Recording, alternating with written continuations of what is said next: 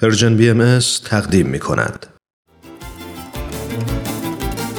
در برنامه گزیده های از یک سخنرانی امروز، اولین بخش گزیده های از سخنرانی دکتر حوشمند بدیعی رو می شنویم با عنوان کاربرد اقتصاد روحانی.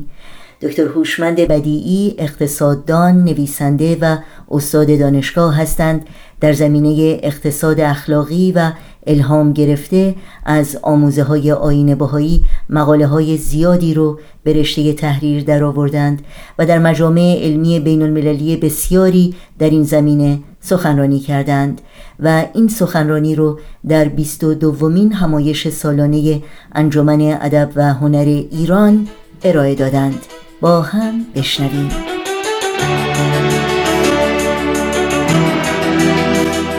ابتدا توضیحی در مورد دو کلمه اقتصاد و روحانیت و اصطلاح اقتصاد روحانی لازم هست. دو کلمه اقتصاد و روحانیت هر کدام رشته‌ای و نظامی و کاری جداگانه دارند.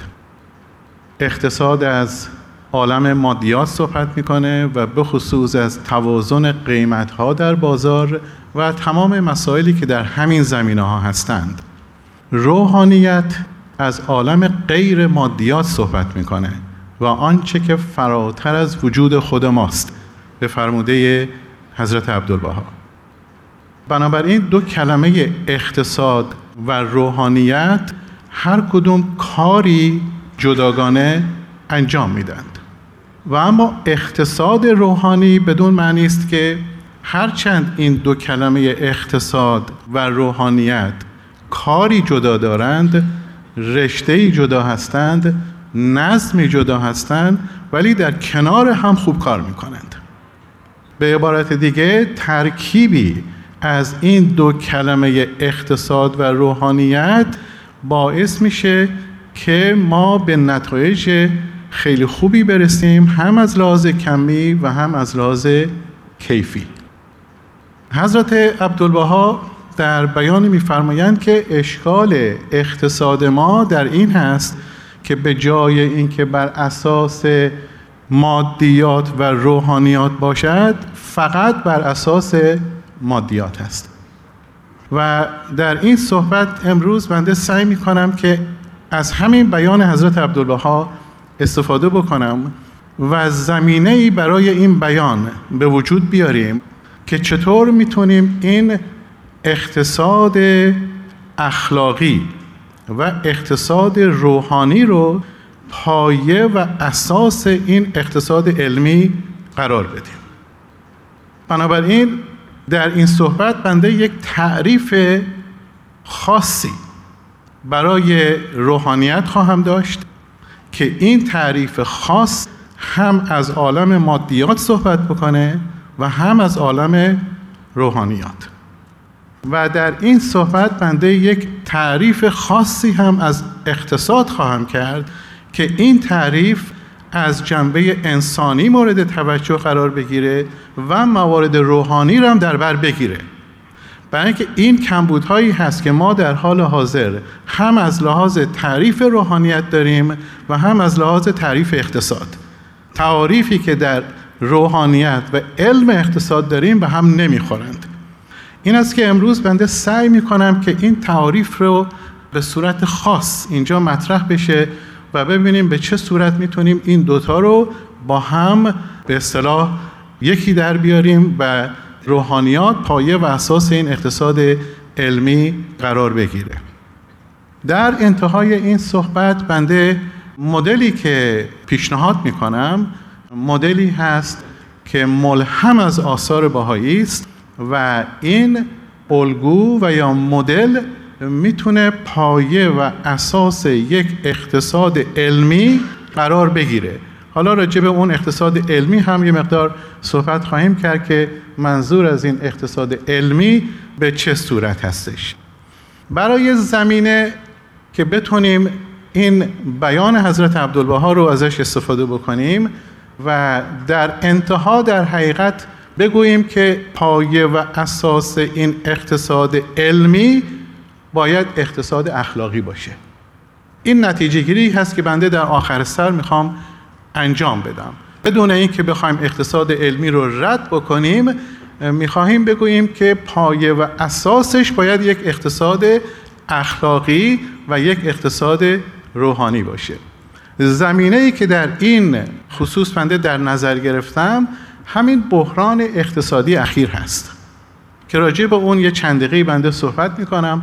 زمینه رو آماده میکنیم که ببینیم چطور میتونیم این دو رشته و یا این دو نظم که هر کدوم کاری جداگانه انجام میدن وقتی بذاریمشون پیش هم، اون وقت بهتر کار میکنن.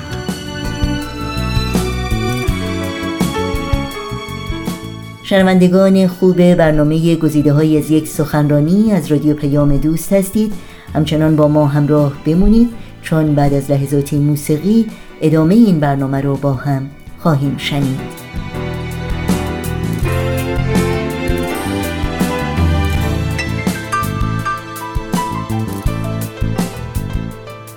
بعد از بحران اقتصادی هزار و نهصد و سی که مدت دوازده سال طول کشید، بحران اقتصادی دو هزار و هشت شاید از مهمترین بحران‌های اقتصادی هست که ما به خاطر داریم. البته وقایع گوناگون دیگری هم قبل از اون اتفاق افتاد که ما نتایج بد اون رو در همین سال دو هزار و هشت دیدیم. به طور خلاصه و بدون آنکه بخواهیم وارد مسائل فنی اقتصادی بشیم، اینجا پایه و اساس این بحران اقتصادی رو میشه در دو چیز خلاصه کرد. اول رکود بازار مسکن و دوم ورشکستگی تعدادی از سازمان‌های تجارتی و مالی.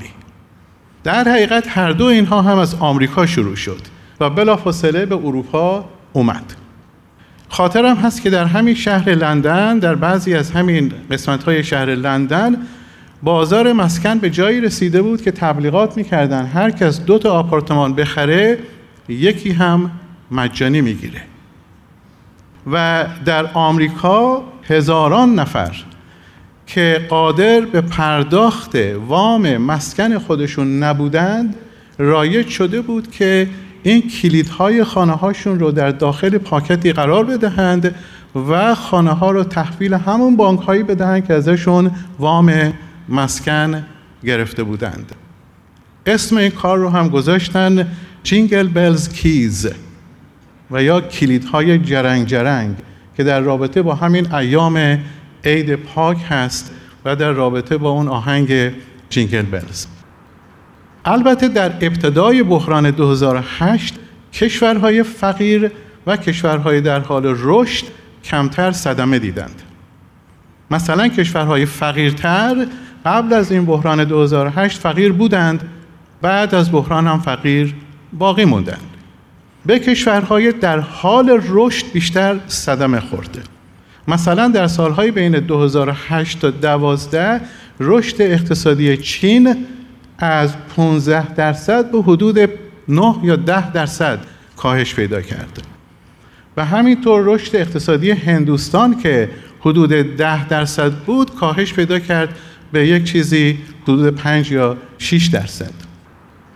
البته بحران دو هزار و هشت بلافاصله به کشورهای در حال رشد سرایت نکرد و چند سالی طول کشید و علتش این بود که معمولاً در زمان بحران مردم فوری روش زندگی خودشون رو عوض نمی کنند و مدتی طول میکشه که این بحران رو حس بکنن و بعد تصمیم به تغییر روش زندگی خودشون بدهن. لذا دیده شد که کم شدن واردات به اروپا و آمریکا و مخصوصاً از چین و هندوستان بعد از سه چهار سال اتفاق افتاد. در سال دو هزار و هشت متخصصین اقتصادی و سازمان‌های بازرگانی و دولت‌ها از جمله بانک‌های مرکزی باعث اصلی این بحران اقتصادی رو پدیده یکبعدی پولی دانستند و از این رو در صدد حل بحران از راه‌های پولی و مالی پرداختند. برای عزیزانی که علاقه بیشتر به این دو اصطلاح پولی و مالی دارند، به طور خیلی خلاصه عرض بکنم که سیاست‌های پولی معمولاً سه تا هستند. یکی هست نرخ بانک، یکی هست نرخ ارز و یکی هست چاپ پول و یا عرضه پول، و هر سه اینها با پول سر و کار دارند. و سیاست‌های مالی دو تا هستند، معمولاً مالیات‌ها هستند و مخارج دولتی. به عبارت دیگه بودجه دولتی رو میگیم مخارج مالی.